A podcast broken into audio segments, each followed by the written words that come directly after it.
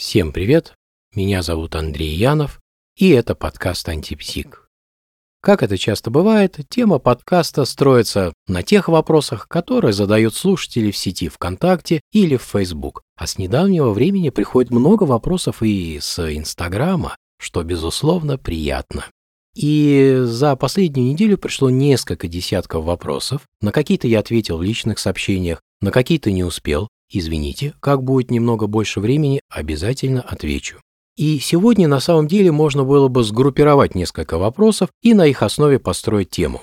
Но я решил выделить из множества один, на мой субъективный взгляд, очень интересный вопрос. Поэтому, я думаю, выпуск сегодня будет немножко более коротким, чем обычно. Хотя они и так очень короткие. Итак, недавно пришел любопытный вопрос от слушательницы Елены. Она пишет. «Мой мужчина мне постоянно говорит, что скучает без меня. Возможно, я не права, но думаю, что за этим может что-то скрываться. Конечно, мне это приятно, что он скучает, но любопытно, что в его бессознательном. При всем этом я прекрасно понимаю, что он просто хочет меня скорее увидеть. Но мне очень интересно узнать, почему так часто проскальзывает именно слово «скучаю». Ведь в русском языке очень много синонимов этого слова. Надеюсь на ваш ответ. Ну, слово-то какое, Елена, вы употребляете? Бессознательное. Вы не психолог часом или психоаналитик? Что-то не верится, что человек далекий от психоанализа или как минимум от психологии будет употреблять данное слово. Но, собственно, что касается вашего вопроса. Уж не знаю, смогу ли я вам хоть что-то сказать про его бессознательное, по крайней мере в психоаналитическом понимании этого термина, или почему он не использует синонимы. Скорее всего, нет. Но давайте разберем один очень любопытный момент. И начнем с общего. Речь пойдет не только о скуке, а об эмоциях вообще. Вы когда-нибудь задумывались, зачем человеку нужны эмоции, чувства, откуда они взялись, что значит, какую роль в нашей жизни играют? Вот если во все это интересно, тогда давайте разбираться. Но начнем с выражения «я скучаю». Полагаю, каждый из нас слышал это выражение когда-то в свой адрес, что без него кто-то скучает. Часто же говорят «я по тебе скучаю», или «я без тебя скучаю». Кстати, а как правильно? Ну, да ладно, сейчас не про это. Значительно реже, замечу, можно услышать «я по тебе грущу» или «я без тебя грущу». И еще реже можно услышать «я без тебя тоскую». Согласитесь, «я скучаю» можно услышать значительно чаще. И как показал недавний мини-опрос, многие люди большой разницы в этих словах вообще не находят. Есть те, кто считает, что это синонимы, да-да, такие есть, и есть те, кто считает, что различаются они только всего лишь интенсивностью чувств.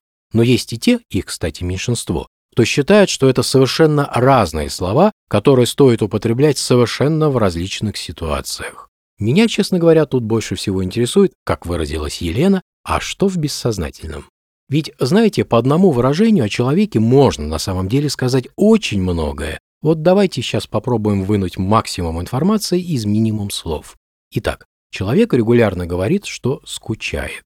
Я бы честно сказал, что даже не очень важно, регулярно он это говорит или нет, достаточно того, что он это произнес хотя бы один раз. Почему? Сейчас поймете. Что вообще означает слово «скука»? Очевидно, речь идет про эмоцию. Хочу отметить, что существует огромное количество различных исследований эмоций. Все они сходятся на том, что у человека, как и у высших животных, у млекопитающих, существуют так называемые базовые эмоции. И в различных исследованиях фигурирует разное число этих самых базовых эмоций. Так, например, в исследовании Иззарда у человека 10 базовых эмоций, а в концепции метафорической психотерапии 6. Сейчас кто-то скажет, да как же 6? Слов-то, обозначающих эмоции, значительно больше, и будет прав. Слов на самом деле больше. Но все остальные эмоции, которые обозначают эти слова, будут вариациями этих шести эмоций. Так что же это за эмоции? Это любопытство, радость, тоска, злость, страх и безразличие. Причем безразличие – это не отсутствие эмоций, а именно эмоция, которая возникает при отсутствии в поле зрения чего-либо, что может восприниматься опасным или полезным. При этом объект, с которым связано безразличие, воспринимается как полностью понятный и при этом ненужный. Иными словами, при безразличии объект игнорируется. А когда возникают остальные эмоции? Страх возникает тогда, когда в поле зрения попадает что-либо, что воспринимается угрожающим и превосходящим по силе. Злость возникает тогда, когда в поле зрения попадает что-то, что мешает получить желаемое, но при этом не воспринимается как превосходящее по силе. Любопытство возникает при наличии в поле зрения чего-либо непонятного или неизвестного. При этом ресурсов для достижения желаемого достаточно, но отсутствует актуальное желание. И, наконец, тоска возникает тогда, когда нет никакой возможности осуществить значимое желание. Иными словами, тоска возникает в ответ на отсутствие нужного объекта. Ну а что же со скукой? Скука – это как раз вариация на тему безразличия. Да-да, именно вариация безразличия. Скука возникает при восприятии чего-либо или кого-либо полностью понятным и предсказуемым. Вы, конечно, можете быть не согласны с этим определением, и это хорошо. Главное, чтобы у вас было свое определение. Плохо, когда его нет. И когда человек употребляет слово, не понимая его значения, или когда это значение размыто. И, кстати, а какой антоним к слову «интерес»? Скука. Верно? А к слову «любопытство»? Безразличие. Так что тут речь уже идет не о заумных психологических концепциях, а о живом языке.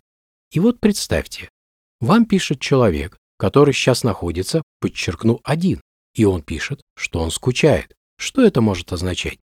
Выходит, что этот человек воспринимает себя и окружающую среду вокруг него как полностью понятную и предсказуемую. Давайте подумаем, а что это означает? А означать это может то, что ход его мысли всегда одинаковый. Использует он одни и те же шаблоны поведения и одни и те же шаблоны мышления.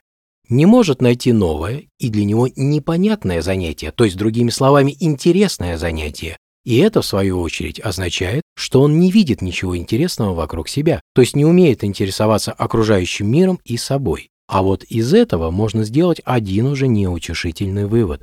Этот человек не интересуется, скорее всего, и вами. Вдобавок, данный человек не видит никаких изменений в окружающем мире, иначе он бы нашел много всего непонятного и неизвестного вокруг. А это, в свою очередь, означает, что он смотрит на все только с одной единственной точки зрения. Но, конечно, это в теории. Безусловно, на практике не так все однозначно. Но задуматься-то стоит. И да, как бы стоило написать. Я думаю, не скучаю, а тоскую. Конечно, со всем сказанным можно поспорить. Но так а почему бы и не поспорить? Ведь в споре, как известно, рождается истина. На этом есть желание завершить это короткое повествование. Всем всего хорошего, всем пока.